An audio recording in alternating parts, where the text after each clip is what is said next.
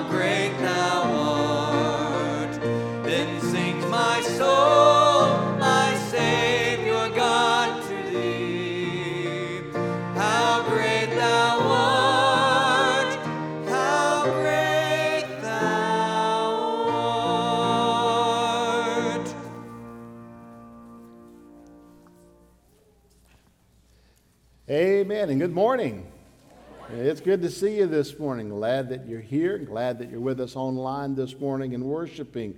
Uh, just a couple of things. Uh, first, let me say a word of thank you to Susie Lavenue's Sunday school class and all those that helped uh, Friday and Saturday with uh, Debbie Hutchison's uh, funeral.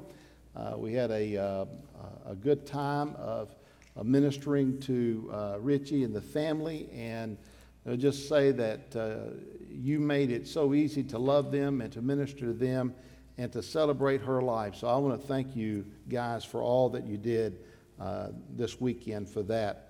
Uh, don't forget, you can uh, go online and give. You could uh, uh, send it in through the mail, P.O. Box 241, and also you can drop it in the box or just get it to us, and we'll be sure that it gets where you want it to go. Uh, so uh, be sure to do that, and we'll be praying in a moment for our offerings. The really only announcement that we've got, we've got the deacons meeting set for September the 6th. That's coming up. We'll do that, even though that's uh, Labor Day weekend, we're going to do that right after the uh, morning service. So, guys, plan on that. And then, just so that you know, uh, we are going to be uh, watching and observing really, really close uh, how everything goes with the schools reopening.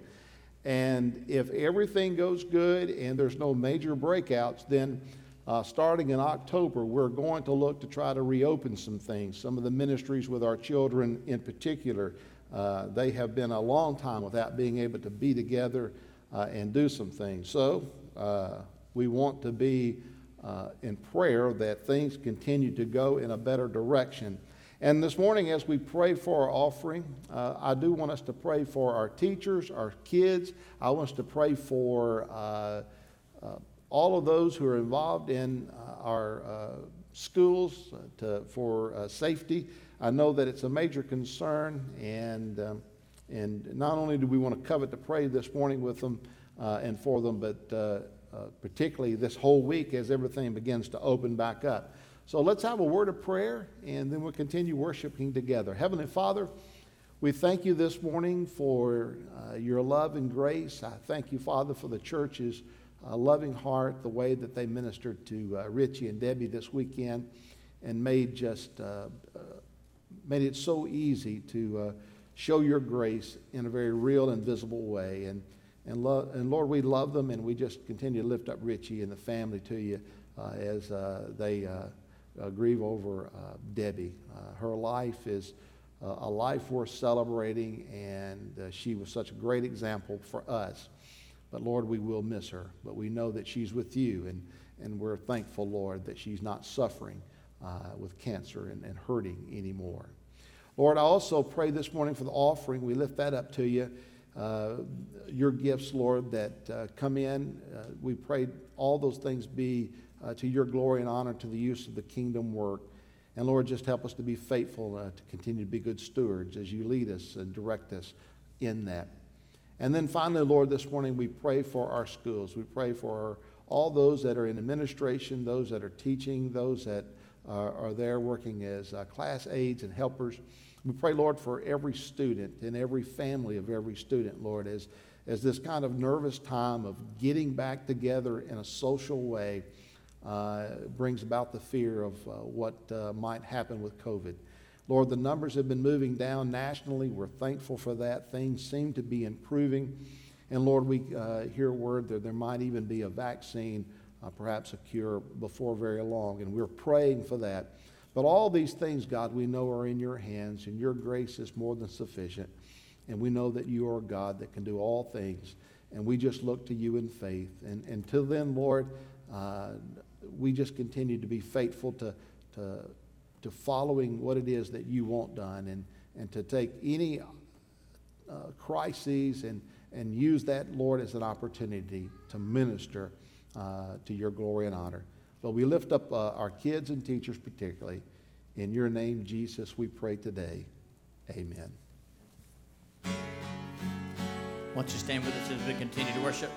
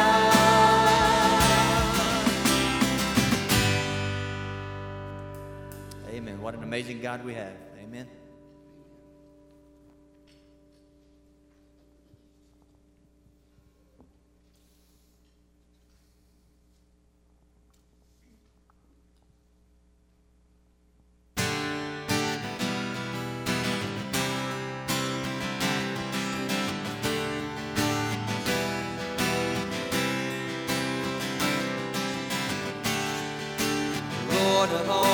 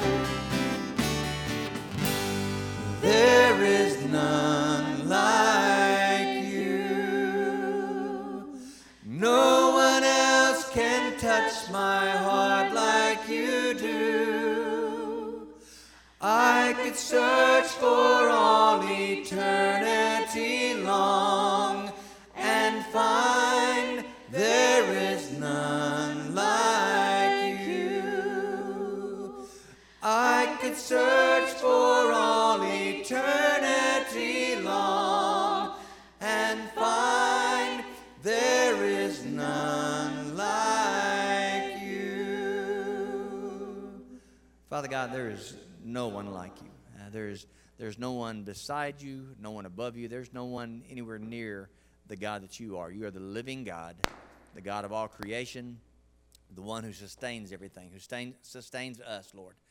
We can never say thank you enough for all the blessings that you've given us, Lord. And even in even in times of trouble, we know you are there with us. You're going to walk through those times with us.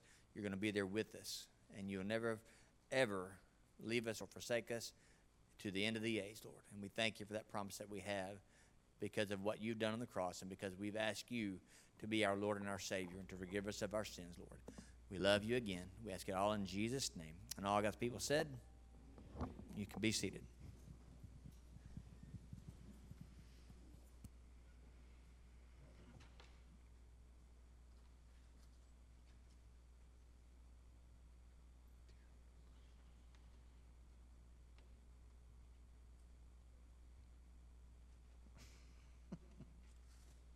One second.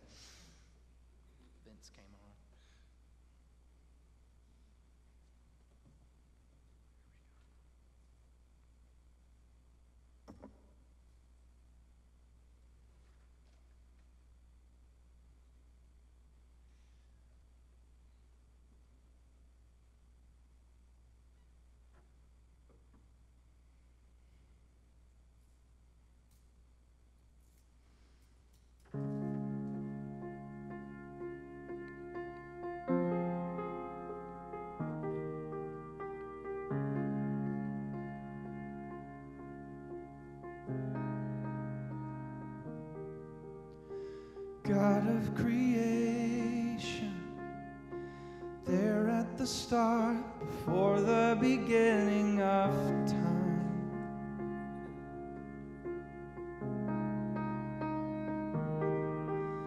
With no point of reference, you spoke to the dark and fleshed out the wonder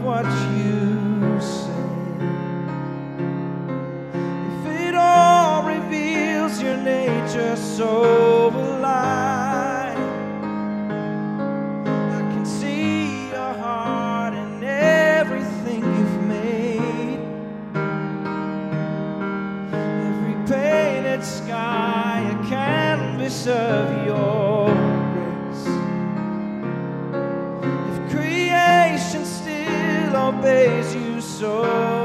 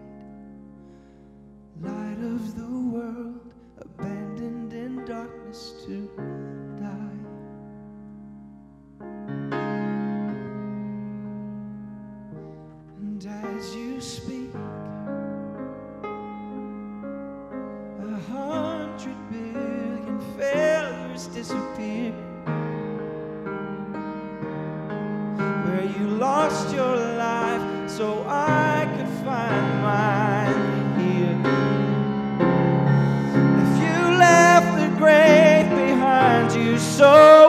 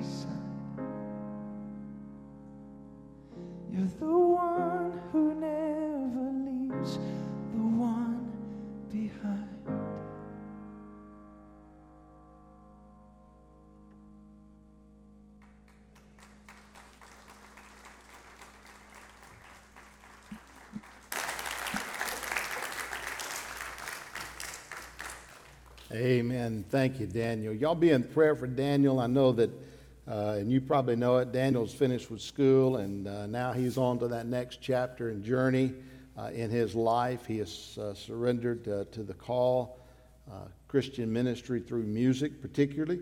And I know that he's going to be interviewing with churches in the weeks coming up, so be in prayer for him that God would show him and reveal to him his will for his life and his ministry. And um, I know, I know Daniel, uh, I'm not just the only one here, but we're all so very proud of you. All right. We're proud of all our young people, but anytime someone says that uh, they're going to give their life to the Lord in, in, in vocation, uh, it's especially a proud moment for the church. Take your Bible this morning and open to Matthew 19. And I want to look at verse 4 with you. We're in a series called The God Questions, exploring the great questions of uh, our faith or the great, great questions about God. We've talked about is God real? Is there really a God? We've talked about heaven and hell itself. We've talked about good and evil. We've talked about the why of suffering. And then last week, we entered into the cultural context and debate of same sex unions uh, and uh, relationships. And we talked about where the Bible comes down upon that. Actually, that message, the message today, and the message next week are really all part of the same kind of uh, thought in, in some ways. They're connected uh, because they're connected by way of what we think about who we are, in particularly uh, as we think about gender and uh, our particular sex or sexuality. And uh, so this morning we're going to spend time thinking about this topic God and gender. And then uh, next week uh, we're going to be talking about uh, the gender roles uh, that are there in the Bible, male and female, and particularly uh, how that spells out into the church itself. So that's where we're going to be at next week. And, and they're all really interconnected. last week's, this week's, and uh, next week's message. But I want to read for you just one verse today. We read a lot last week, but we'll just look at one today. And this is the words of the Lord Jesus in Matthew 19, verse 4. And Jesus answered them this Have you not read that he who created them from the beginning made them male and female? In 2001, Katy Hudson recorded a song, Faith Won't Fail. Listen to the lyrics of this young Christian artist as she writes this song, Faith Won't Fail. You could throw me in the fire and I won't be burned. My faith is your desire and your love endures. You can throw me in the prison cell, shackle me up against the rail, but time and time again, my faith won't fail for he'll prevail. In the midst of all my trials and tribulation, and he'll prevail. In the midst of all my sin and temptations, he'll prevail. And when I'm fail and he'll pick me up, from time and time again my faith won't fail. From time and time again my faith won't fail. And then she goes on to say, You could throw me in the lion's den, but they won't harm me, for your grace surrounds me and sets me free. It shouldn't surprise you that this young Christian artist would record such a song, write such a song. She grew up uh, as a minister child, as a minister's child. Matter of fact, both her parents were ministers there in California. She was only allowed to listen to Christian music as she grew up, and really her mother only let her read the Bible. Other books, she says in her biography, uh, were not even allowed to be read or uh, looked at outside of textbooks, of course. Uh, she even says in her biography that uh, the phrase deviled eggs were, was not even allowed to be uttered in her uh, home. So she came from a very traditional, very conservative, very Christian home. However, by 2008, she had changed her name and she recorded another song. It had reached number one in the pop charts and actually is tied for the longest stay at number one in the pop charts in 2008. The song in which she wrote, the song in which she sang, tells this story. You may notice, uh, you may remember it, you may have heard it, but here's some of the lyrics. And I debated whether or not to do this because I thought if I do this, you, you'll just keep the lyrics in your head all morning for some of you. But anyway, it drives home the point. This was never the way I planned, not my intention. I got so brave, drink in hand, I lost my discretion. It is not what, I used, uh, what I'm used to. I just want to try you on. I'm curious, for you caught my attention. I kissed a girl and I liked it. the taste of her cherry chapstick. I kissed a girl just to try it. I hope my boyfriend don't mind it. It felt so wrong, it felt so right. Don't mean I'm in love tonight. I kissed a girl and I liked it. Well, that artist is known today as Katy Perry. The song in which she sang really speaks to the confusion that exists today in America. You can see the difference between where she was at in 2001 and where she was at in 2008. And I want to say that there is much confusion today when it comes to the topic of sexuality. I want to give you a quote. It's a rather long quote from Hunter Levine. And I also want to encourage young parents to uh, get my notes so that you can get the information uh, on Hunter Levine. Hunter Levine is a student director at the City Church of uh, Tallahassee, Florida. He's been there since he was 16 years of age. He's in his 30s now, so he's been there uh, for quite a while. His bio, his bio and his life describes him as a passionate pastor to the next generation, and he gets a unique opportunity to serve alongside of his wife, Hannah, who leads the church ministry uh, there. But anyway, Hunter wrote a book, he and his wife together, Gender, a conversation guide for parents and pastors. In the book, let me just say, uh, I've read through a good portion of it, uh, it really is written for young children and how parents can uh, speak to kids on the subject of God and gender. But in an article uh, that was written at the Southwestern Baptist Theological Seminary, where he had spoke, uh, the article entitled "Don't Assume Scripture's View of Gender," I want you to listen to what Hunter Levine says. All right. He says, in our cities, schools, and churches and homes, there's a conversation today happening about gender. The question is not, will this conversation happen, but rather, will we be willing to speak with conviction and clarity? Many parents and pastors do not feel the need to address the issue surrounding gender. They feel as though what is happening out in the world has not and will not impact their lives, families, or churches. We cannot ignore the conversation surrounding us, Hunter says.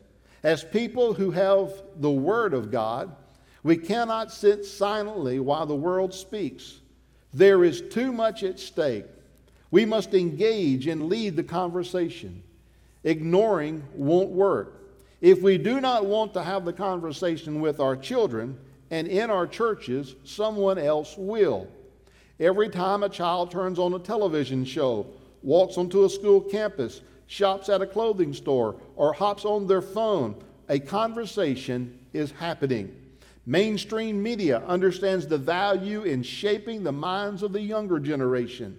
They ease into their agenda with an unassuming and strategic way, and they do not shy away from such controversial issues. Cartoons today make statements about gender.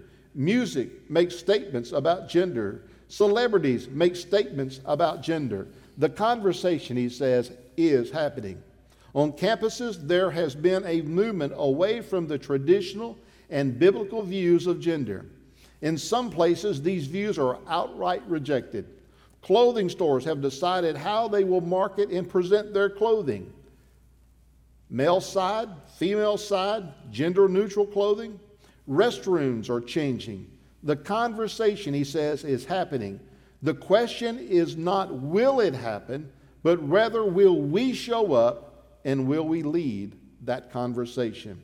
And then finally, I want to give you what I call the big quote from his article and why we are in this message and why it is a must today. Listen to what he says Gender will become a wedge between this generation and the Word of God. We need to understand that the conversation today, the push of gender today, is a push to drive a wedge between what the world says and what God has to say. I want to say to you this morning, too, that this was not a particular easy message to, to work on this week and for the last couple of weeks. I was uh, speaking with Kyle earlier. We were just talking about the message this morning, and I was telling him, I said, You would be amazed when you begin to study uh, what is out there as opposed to what is out there for Christianity and Christians. As a matter of fact, let me just say to you in my research, I could really only find one legitimate book, one book written by a professor of, of Southern Seminary, and we're going to talk about him, and I'm going to give some quotes from him later on, but really only one book written that has a Christian biblical worldview. Now, let me just say there is a tidal wave, there is a tsunami, there are mountains of other books that take on a cultural worldview of the, this conversation of gender. And so I was just overwhelmed this week to think, you've got to be kidding me. As for Christians, we have such little to draw from. Uh, the church and, and, and uh, theologians really have not addressed this main cultural issue, and there is a real deficit among material in which we can begin to draw and shape and understand why we believe what we believe. And I want to tell you today the Christian church faces a major challenge. And I believe it may be a challenge that has exceeded anything that we have experienced in the past, and including what we talked about last week when we talked about same sex unions. We are truly living now in the fruit of our culture's collective sexual revolution. Today, culture is in overdrive to fundamentally restructure our understanding of what family, society, and listen, what life itself truly means. What makes the current moral and sexual revolution so different from previous moral revolutions is that today it is taking place with an unprecedented velocity. In previous generations, those experienced cultural revolutions, it, it, it, those would take place over decades and sometimes over centuries before change would happen. But today, dear friend, they are happening within months and weeks and sometimes even days. Complete cultural norms are being changed and rewritten. And so the question this morning is well, how, as a Christian, how, as a church, are we to respond to this cultural revolution that's taking place? We need to understand, I think, the debate that's taking place. I think we need to understand the real crises that is happening. And I think we need to understand that on the basic level, it's inescapably and it's uh, irreducibly theological. We've got to see it from God's viewpoint. We've got to see it from God's Word. The crisis of sexual, uh, uh, uh, sexuality challenges the church's understanding of what we say the gospel is, what sin is, what salvation is, and what sanctification is. Those who are pushing for this new revolution of gender, they demand a complete rewriting of what we call the scriptures meta narrative. In other words, the stories we get out of the Bible. The stories that don't fit their narrative, get rid of. The stories that they can shape and twist, they would keep. So it's rewriting the Word of God. Also, there's a complete reordering of theology. How we think of God, how we see God, and how we see ourselves. And it's also completely changing the fundamental ministry and the mission of the church and the work of the Lord Jesus Christ that's to be carried out into this lost world. So I want us to think today what does the Bible have to say in this debate over gender? What is the church's position? Where does the church stand? What is the evangelical Christians to do in seeking a strategy that will take back some of the lost territory or, or lost ground in the cultural debate? How can we restate the issues so others understand what the Bible says and why we believe what we believe? One of the great theologians of old, B.B. Warfield, used to say this when Scripture speaks, God speaks. So I think our first thought must be to turn to Scripture and to say, what does God have to say I'll be honest with you, I wish Scripture could be a little clearer concerning today's debate. Unfortunately, though, the Bible doesn't really say a whole lot in this area. Just like in last week's message on uh, same sex unions and, and homosexuality, the Bible says a little bit, but it doesn't say a great deal about it. The Bible isn't a book on homosexuality, uh, it's a book on God's redemptive work. It's about God's love for a fallen and broken world. The Bible says a little bit about gender, but it doesn't say a whole lot about gender today. So it's, it's kind of uh, unfortunate that, that there's not a whole lot there to go and get. Uh, as a matter of fact, you can't really have what I call the concordance kind of theology. I don't know if you've ever used a concordance. That was the first book that I got when I uh, uh, began to preach. It was my number one book, it was my go to book. Uh, when I was first starting out. And man, I loved it. You could go in there and you could look up any word and you could find where it was at in the Bible. And then from there, you could begin to develop out a message or a, a, a Bible study or, or something of the nature. But you go into concordance today and you type in or put in the word transgender and just see what pops up. You won't find it there, will you? And so that's the problem. It seems as though Scripture is a little bit insufficient, but it's not. The problem isn't that Scripture doesn't have a lot to say about it. The problem is that when, as we approach Scripture, we don't approach it with understanding with what God is saying about what He says and when He says it and how He says it. It's a problem of rightly interpreting the Word of God as it applies to today, and in particularly this debate. So when we use that word this morning, transgender, what's your gut reaction? When you hear it on TV, when you read it, what do you think about? For many, that word is a word that causes us to get defensive. It's a word that, that, that we feel passionate about. It's a word that kind of raises up the hair on the back of our neck. But at its heart, at the heart of this debate, let me say this morning, it's about precious people who are made in the image of God.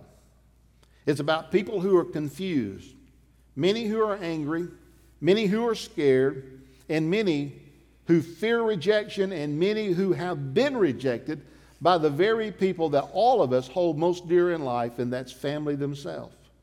In many ways, we feel that culture is moving us down the road so fast for this cultural crash that anytime that we are confronted with this kind of term or this kind of thought, we just push back and we just lash out in defense.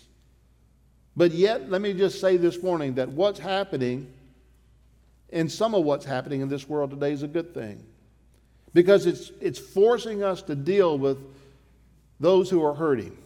It's forcing us to look at those who are suffering for what we call gender identity crises. It's forcing us to take a look at the lostness of their humanity.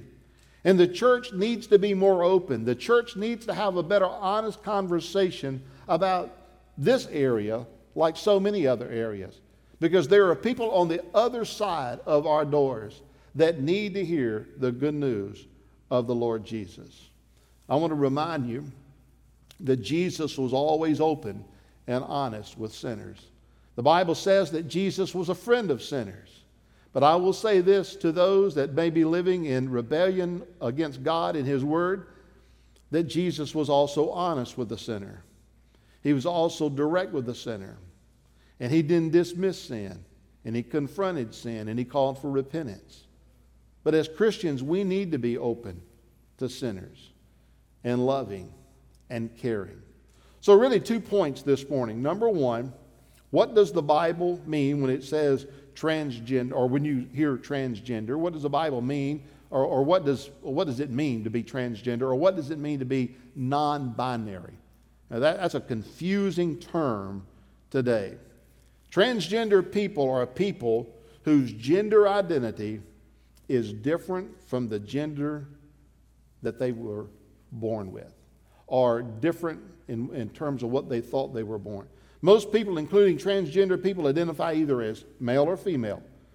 However, some of them don't fit nearly into that category as man or woman or male or female. For example, some people have a gender that blends elements of being man or woman or a gender that's different from either male or female. Some people don't identify with any gender.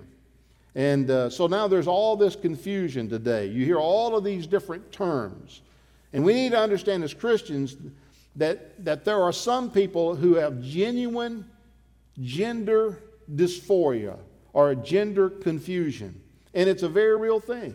It is a real thing. Most of us would have to admit we've met some people that didn't really fit in their body. You ever looked at someone and said, you know, that boy looks like a girl? Or you ever seen a girl that looks like a boy? Or have you ever seen anybody where you go, is that a boy or a girl? I was going down the road the other day and I looked at a, I really don't know what I was looking at. I couldn't figure out boy or girl. I was trying, I, I about broke my neck and crashed the car trying to figure out boy or girl. We've met people that don't really seem to fit their body, and we don't know just from the outside what, what sex maybe they really are. Listen, not only is this a real thing on the outside sometimes, it is a very real thing on the inside.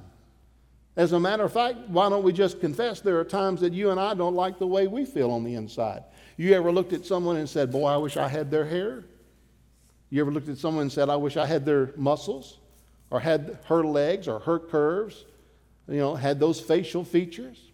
Sure, we, we look at people sometimes and, and we, we say, Well, I, I kind of wish I looked like them, or I, I would feel better identifying more like them. But for those who are suffering from gender dysphoria or confusion, what they're feeling in, in likeness to what we typically sometimes feel is amplified and multiplied to the hundredth degree, to the point that they're not sure who they are. Now, instead of disgust, instead of disdain, instead of uh, hatred, as Christians, we ought to love them with a heart of love. As Christians, we need to understand that there is a correct biblical response to people who are struggling. And that response is real simple it's love. It's how shall we see this issue? How shall we see those who are suffering from this issue? And more importantly, we need to understand that there is someone or some family out there who has a real struggle with this. It's not just individuals that struggle. There are entire families that are being ripped apart and who are hurting over the fact that they have one and sometimes multiple people in their family who have this gender confusion. And let me say this morning that what I'm going to give you is really a dumbed down answer, but I think it's the important answer that we need. It's the general answer that gives us the big picture as to what's going on and how do we answer it.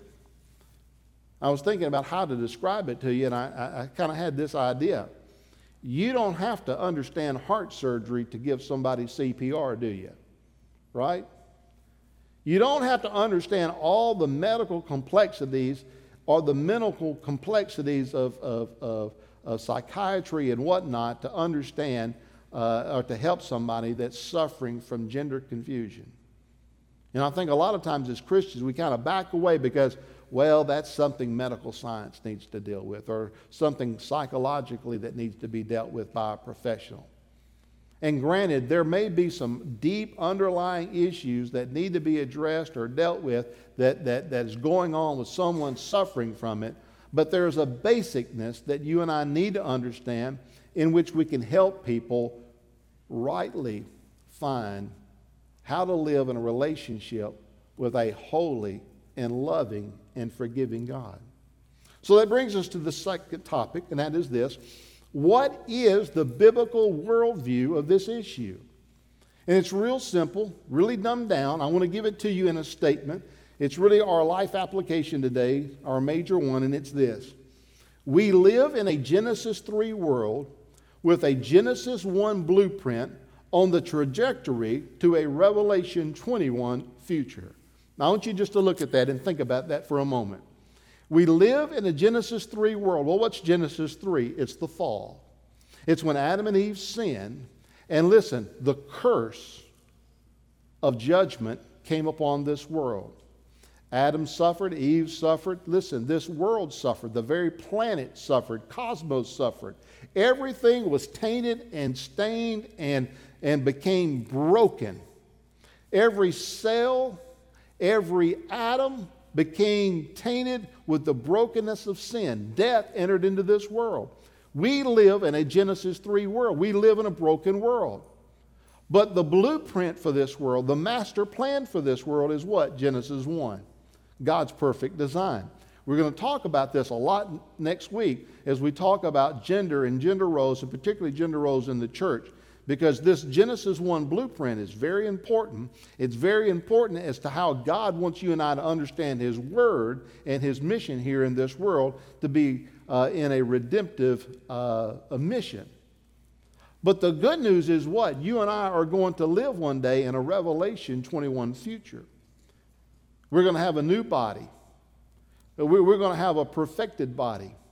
And there won't be, listen, not only will there not be any sin, sorrow, or sickness, we said this yesterday at Debbie's funeral.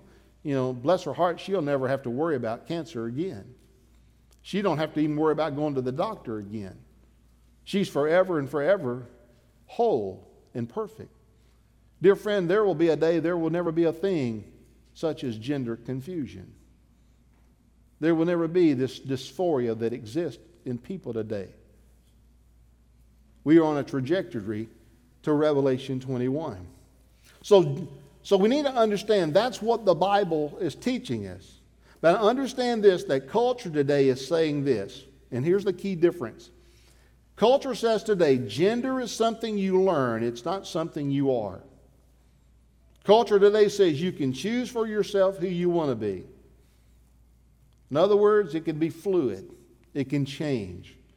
Furthermore, we need to understand that the gender debate is tied, tied tightly to what we talked about last week in terms of same sex and homosexuality. And to push back on gender is to push back on that debate as well. And if you push back on either one, you're going to be called a bigot or perhaps a sexist. The main argument is this people have a right to be happy. People have a right to be who they want to be, who they feel to be. And the culture says we are cruel, unloving, because we're denying people the right to live as they wish and as they want. I want to say the answer to that is no. I want to say we can act cruelly if we aren't careful, but we are not cruel if in love we explain the biblical standard and the expectation of God. Well, what is that? Go back to our statement. We live in a Genesis 3 world we, uh, with a Genesis 1 blueprint on a trajectory to a Revelation 21 future. God has a plan, God has a purpose, God has a will. And if you've been born and you are born a male and you may feel like a female, God's will for you is to be a male. If you are a female, born a female, you may feel like a male. You may identify more with males. But God's will for you is to be who you were born to be, to identify as who you were born to be. You may not know how you feel. You may say, Well, I, I feel this kind of non binary fluidity thing. Sometimes I feel this way, sometimes I feel this way, sometimes I feel that way. Dear friend, you are meant to be who you were born to be. Now, as we said last week, your cross may be to carry this confusion through life, this mixed up feeling through life. One of the greatest testimonies uh, that I've heard in all of my life, I, I, I, I heard last week, I was watching a fellow uh, Sam Alwood, I think it was his name, uh, and he was sharing his life story. And he'll tell you today, he says, I'm a guy, I have no attraction to women whatsoever. I do have same sex attraction. He said, however, I realize that is sin. I realize that is not what God made me to be. It's not what God's word says I should be. And he says, I live my life in celibacy, committed unto God. And he said, God has given me a rich, full, rewarding life with, with other levels of intimacy that connect me to his, his, his, his body and to his person in this world. And he said, I just know that's where I have to live my life to his glory. And it's a wonderful testimony. But he said, it's not a cross that anyone would choose to carry through life. He said, I didn't get a say in it. God didn't ask me, Sam, is this going to be okay? He said, That's just what God gave me. He said, However, there are other people who carry other crosses just as hard. And we have no doubt about the fact that they are to live their life to the glory of God. He said, It's no different for me. And it's no different for someone who is struggling with gender confusion. You are still called to live to the glory of God. Let me close. I want to give you I had mentioned Andrew, uh, his name is Andrew Walker. He's an ethics professor at Southern Seminary. And he, the book he wrote is called God and the Transgender Debate. It's an excellent book and worth the read. But I want to read you his last chapter because I think he sums up the debate and the Christian response and the Christian understanding as best as, uh, as I can find it, uh, really given, so I can give it to you. Let me just say, in setting it up, that he opens up his book with an image that probably all of us have seen, at least on television, uh, and all are real uh, familiar with. It is the story of Bruce Jenner. All of us know uh, the Olympian uh, Bruce Jenner, who the last year or so transitioned over uh, to a woman and now refers to himself as Caitlyn Jenner. And uh, there was a big push uh, to push this upon the culture and to uh, put that image out there. And as a matter of fact, Vanity Fair magazine ran a cover photo of Caitlyn Jenner, as he calls himself now, uh, on that magazine. And he had talked about that in the first chapter. Well, in the last chapter, he comes back and he, he's going to refer to that photo from Vanity Fair magazine that has who used to be Bruce Jenner, now Caitlyn Jenner on it. I want you to listen to what he says and, and, and what he tells us from the Word of God. In chapter 2, I made a fleeting reference to a particular detail of uh, Caitlyn Jenner's famous appearance on the cover of Vanity Fair. It was this There are no hands visible in the photo, they were out of the shot, placed behind Jenner's back. Andrew says, Why mention this again at the end of my book? Well, because the absence of Jenner's hands from the photo was surely intentional.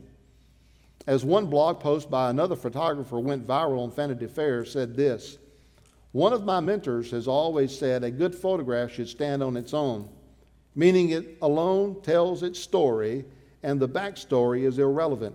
If you accept this, what I see when I look at this image, he said, is a badly posed person looking awkwardly at the camera. I'm confused, the blogger said. Why are the hands hidden?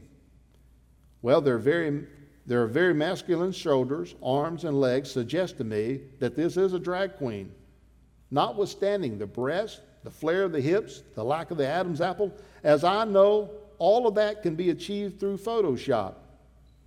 And that the photographer just did not know what to do with the large, mannish hands. So he decided to tell the subject to hide them. And then Adam says this Look at your hands right now. If you're a man, it's likely that your hands are longer and thicker than a woman's. There are ruggedness about a man's hands that make them better suited to physical labor. If you're a woman, it's very likely that your hands are smaller than a man's. A woman's hands are more delicate. The bones are smaller. The knuckles don't protrude quite like a man's. They're not as strong or hairy as a man's hands. Why am I finishing this book, he says, about hands?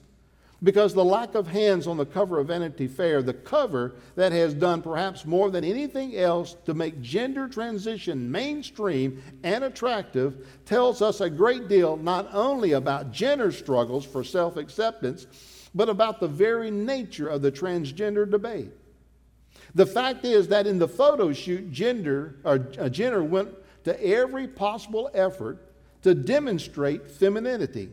He took every step possible to assert sex appeal as a woman eyelashes, breast, facial work. But the hands did not and could not follow. And that tells us something. And this is, listen, this is core. Here's what he says Our existence cannot be remade or recast without the remnants of our true self somehow remaining. In other words, at the core of who we are, we are still who God made us to be. He goes on and says, We can try to tamper with God's design, but how He made the world and each of us continues, even when it goes against our will to shine through. Jenner had to hide his hands from the camera because Jenner's male born hands are a reminder that whatever perception we have of ourselves, we are the objective traits of our true existence that tell us about who we really are. Our hands don't tell us everything about who we are, but they do remind us about how we have been made. And then he makes this life application. All of us try to hide parts of our existence, whether physical or emotional. All of us feel some sense of shame about some of the realities of who we are. We humans have been hiding in the, uh, ever since the Garden of Eden. And since that moment, we've all been craving for a stable sense of identity and a deep knowledge of acceptance. And then he says that takes us to another pair of hands. And he quotes John 20. Now, Thomas, one of the twelve, called the twin, was not with them when Jesus came after he had risen from the dead. And so the disciples told him, Have you seen the Lord? But he said to them, Unless I see the hands and the marks of the nails, and the place of my hands and the marks of the nails, and place my hands into his side, I will never believe. And eight days later, his disciples inside again, and with Thomas with them, Although the doors were locked, Jesus came and stood among them and said, Peace be with you. And Thomas, and he said to Thomas, Put your finger uh, here and see my hands, and put your hand and place it in my side, and do not be disbelie- uh, disbelieving, but believe. And Thomas answered to him and said, My Lord and my God. Jesus proved his resurrection to his doubting disciples by holding out his hands, real resurrected hands with real nail scars. Jesus' hands were and are scars from the cross, where he took the brokenness of this world upon himself in order to redeem his creation. His hands were and are a reminder that he was broken so that you and I can be restored mind, heart, and body. And praise God, Andrew says this we have a God with scars. He knows our brokenness. He knows what brokenness feels like. He offers a future of real and lasting wholeness if we trust in Him, beyond all frustration and beyond all pain. And He did not and does not hide behind, hide those hands behind His back. He held them out to Thomas to prove to Thomas, Thomas, I love you and I am your suffering Savior. And he asked him to come to him and to believe in him and to follow him and to hold them out to people who are, who are today still like Thomas in doubt, people who are broken. Jesus has nothing to hide and everything to give. The hiding of Caitlyn Jenner's masculine hands show us that the way through and out of gender dysphoria cannot be to transition in our gender, but rather to hold the hold out hands of Jesus that are scarred, who show us that there is a way through and out of all our struggles and brokenness. It is to live, Matthew 11 in verse 28, to come into Him, to find forgiveness from Him, to be transformed uh, uh, through Him and forgiven by Him. Jesus says, Come unto me, all who labor and are heavy, laden, and I will give you rest. So there you have it. What do you say to someone who's gender confused and they're struggling? You tell them what Andrew said. Just take your hand and you put it in the nail scarred hand of the Savior. You have a God who's been broken for you, that he can bring wholeness in your brokenness. And the truth is, dear friend, there are some of us in this world that are deeply broken, more deeply broken than others. Life is not fair. I get it. That, that's a reality. Some people are going to have a heavier cross to bear. But listen, there is no one, no, no one who will ever be born who will have a cross in which they don't have help promised in carrying it. For your God and my God, our Lord Jesus, came from heaven and took on the cross of this world that we can all come to him.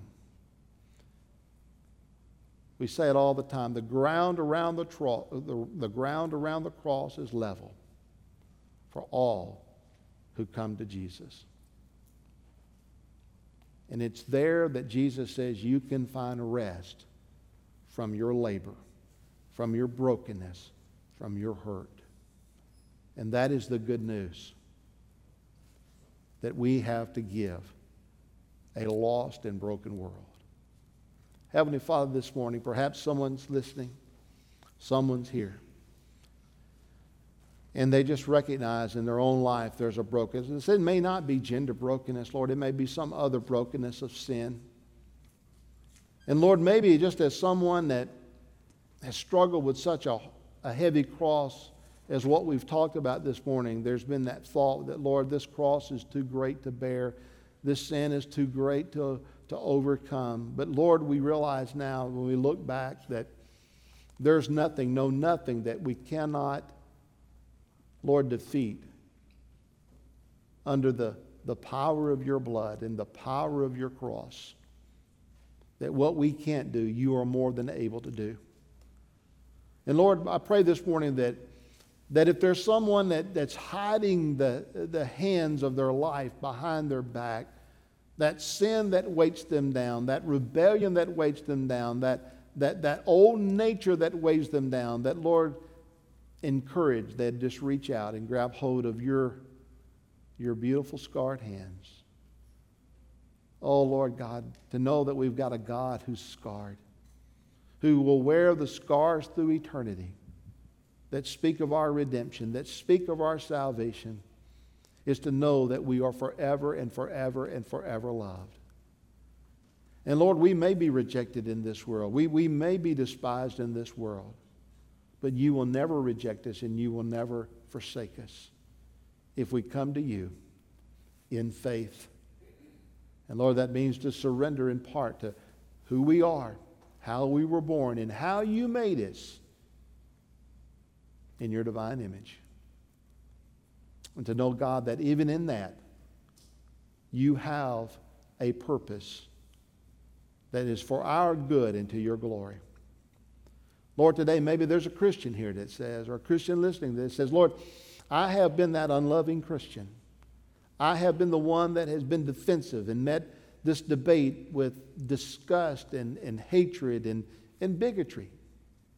To say, Lord, oh, how weird that is, or what a sick person that is. But today I see, Lord, that I have been a sinner. And as deeply as someone that would accept a lie out of, out of hell itself about who they were born to be, is just to be just as guilty to, to stand with a heart of hate and bigotry towards someone who's struggling in sin. Lord, as Christians, we need to be loving as Jesus, you are loving. Open to sinners as you were open to sinners. Honest and true about your word, but caring and loving and forgiving. So, Lord, this morning, wherever we are and wherever you want us to be, if we're not there, then, Lord, help us come to that place of repentance, a place of renewal, holding on to your hands. In your name, Jesus, we pray. Amen. We're going to stand and sing. The Lord spoken, you come, you come. Upon you as you worship with us today. If God has led you to make a decision today for Jesus, we would love to hear about it. We invite you to come to our website, come to cometothecross.net. Our online decision card will allow you to tell us about the decision that you're making. All decisions, all contacts are kept private and are confidential. However, we would be able to pray for you, and perhaps I'd even be able to call you and pray with you about what God has led you to do if you so desire. So fill out the form, let us know, and just know that we love you and God loves you, and we're excited that you're taking this first step for God today.